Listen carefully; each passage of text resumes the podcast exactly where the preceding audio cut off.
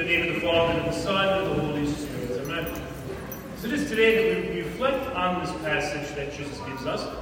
I, you know, it's one that really speaks volumes as to what it is that we travel in the Christian life. There are certain passages, I think, in the Bible that don't really quite sit well, right? Certain sayings of Jesus that just might not quite sit well for our heart. We don't quite get it. And there are certain passages which might say, I don't know why Jesus says that. Quite sure why it goes that, that far. I'm not, quite sure, I'm not quite sure that it seems fair.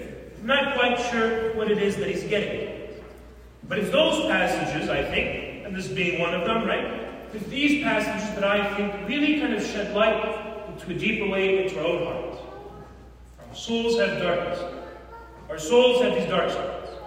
And as it is that they have these dark spots, it must be uncovered. It has to be given light. There has to be some sort of soul searching that says, well, why do I have these dark spots? And so these uncomfortable sayings of Jesus, when it is that we really think about it, when we really ponder it, when we really pray with it, when it is that we sit here and we think of Jesus sitting next to us as he tells us these stories, then we begin to see the true underlying meaning. When it is that Jesus gives us these sayings that are hard to understand, we ponder, think, we pray. What is he getting? What is Jesus saying? We know Jesus is all good. We know Jesus is all loving. We know Jesus is all justice. We know Jesus is the one who is the way, the truth, and life. And we know this, we know that whatever it is that he's saying to us must hold some sort of truth to it that we have to understand and agree with. Here's the story today that Jesus gives us. And as he gives us the story, here is this, this uh, vineyard owner, and he wants to reap harvest, uh, reap, reap, the harvest that is in his field. He wants to finally harvest uh, the grapes, right? And so what he does is he goes out to the marketplace, which was very common back in the day, where it is that he would gather in the marketplace, and these vineyard owners or these owners would come out, and they would kind of hire people for the day. That's for a job, and they would go back home with enough day's wages to feed their families, to be able to take care of um, you know, their homes and things like that here is this vineyard owner who goes out in the morning and he collects these workers, and then he goes out we're told the third hour, three more hours pass by, he goes out, he collects more workers. And then the sixth and the ninth, he goes out, collects more workers. And then at the eleventh hour, when there's only an hour in the workday left, he goes out and he collects still even more workers. And he tells them, Go out, go, work in my fields, and I will give you what is owed to you. I will give you what I think is a fair amount. I will give you what it is that, that you deserve. So they go. And as it is that they go, as the day ends, right, as it is that they're, they're going to receive their payment, here are the people who worked earlier in the morning, right, the first ones that the vineyard owner had collected, and they go to collect their, their payment, and they're thinking, I'm going to get more. Here it is. I've been faithful all day. I've been working in the burning hot sun. I've been toiling and toiling for the past 12 hours. This is what's owed. And yet they find out that what they're given is the same amount the one's going to work for one hour. Both make a day's wages, even though both didn't work a day's wages. And so, most people, right? Most people, you know, when they come to me, there's, there's been more than a couple, who come up to me and they tell me, Father, this just doesn't quite make sense. It doesn't quite make sense. It just kind of seems unfair. It just kind of seems like, I don't know, I don't know if I agree so much with Jesus when it, when it comes to this particular parable. I don't quite get it, right? I don't quite get the story. Why would Jesus say that? It doesn't quite seem fit. It doesn't quite seem like it makes sense. It bothers us. It kind of plays with us. Was that really justice? No. But is that really love? The question becomes is this. When we search deep and deep into our hearts, that dark spots we feel, the reason why we feel so uncomfortable is because that love has not yet been there, right? The love of Christ has not truly entered into our hearts. You know, there's a story that I'm always reminded of when I, when I think of this is this, right? Is that God looks for each and every one of us and loves us dearly. Either whether we've been a faithful Christian the entire life, or whether at the last moments of life have we decided, when just when we're about to die, to receive Jesus. There's a story of uh, the 1930s and 40s, right? There was this, uh, this gangster who used to work for the mobs, and just about everything bad that you can imagine, you can imagine this guy, right? Just kind of the worst of the worst, sinner in, in every every single possible way. Everything you could imagine, this guy was terrible. One day he gets into a shootout and he dies. But as he's dying there on the floor, as he's taking his last breaths, he knows he was raised a Catholic, and so what does he do? He calls for a priest. In his dying last moments, here is the priest who comes, hears his confession, he passes away. Now, a week passes by, and as a week passes by, you know, there's headlines. Back in that day, everything was a headline. And so there are headlines that they quoted this priest, the priest who heard the confession, they quoted this priest, and they asked him, like, where do you think he's going to go? And they go, you know, possibly purgatory, but more than likely this man was saved. This man has gone to heaven. Headlines were just outrageous.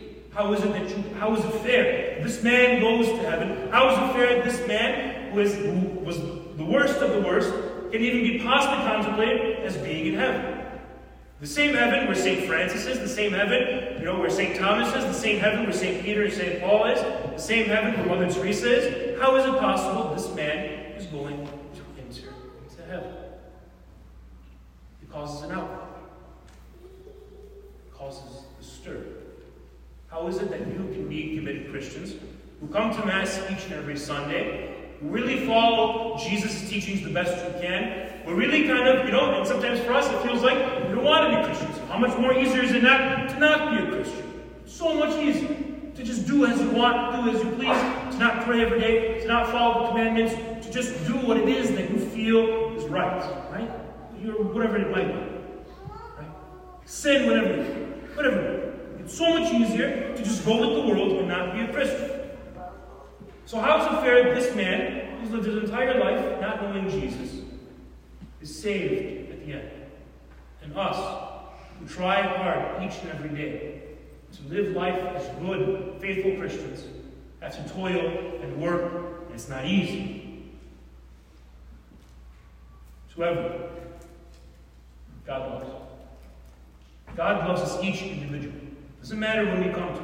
Whether we're young, we come to Him, and from an old age, do we need Him, or whether at an old age, on our deathbed, when we need Him. God cares for us each individually and loves us to that infinite degree. And so when we understand that, when we understand this, we more are getting into the journey of what it means to be a Christian. Now, for us who are faithful Christians, faithful Catholics, each and every day, you know, you do your prayer, you wake up in the morning, and it seems like, man, this is this is kind of really tough, right? At the same time, you realize that through prayer, do you feel more grounded and connected to God? Do you feel more love? You feel the presence of God in your life? Are you not so anxious? Are you not so, so stressed out? But rather you feel God in your life and He's at work in your life.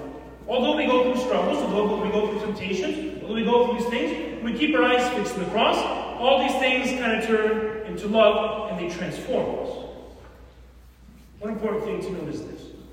St. Catherine of Siena has said that if Jesus is the way, the truth, and the life, and if he is the way, what does that mean for, for us who are following Jesus? That the way to heaven is heaven. I'll say that again. If Jesus is the way, the way to heaven is heaven. When it is that we are with Jesus, although it is difficult, after a while, it becomes like heaven. When it is that we receive Jesus, when it is that we go to with all of our problems, our pains, our struggles, whatever it is that we're going through in life, when it is that we receive him, we are receiving heaven. How blessed are we, the way in which we think, how blessed are we to know God and to go with him and to walk him this journey of life, although it is difficult, it's going to be difficult. How beautiful is it that we know that we are in the presence of heaven? Our brothers and sisters, lead with this, right? The Christian life is a journey. As the Christian life is a journey, it's difficult. I go hiking so many times throughout the year. One of my favorite hikes is in California. It's called Yosemite. And in, in this hike, I've done it maybe, maybe three or four times, right? But it's a beautiful hike. It's called Four Mile Trail. As you go up Four Mile Trail, there's constant switchbacks, literally for four miles. Up, up, up, up, up, up, and it goes up about 6,000, 7,000 feet in elevation. At a certain point, the first time I did it, I didn't drink enough water. I literally almost fainted. I told my buddy, I was like, there's two of you, I don't know, there's two of you, right? And so it's really, really, really challenging.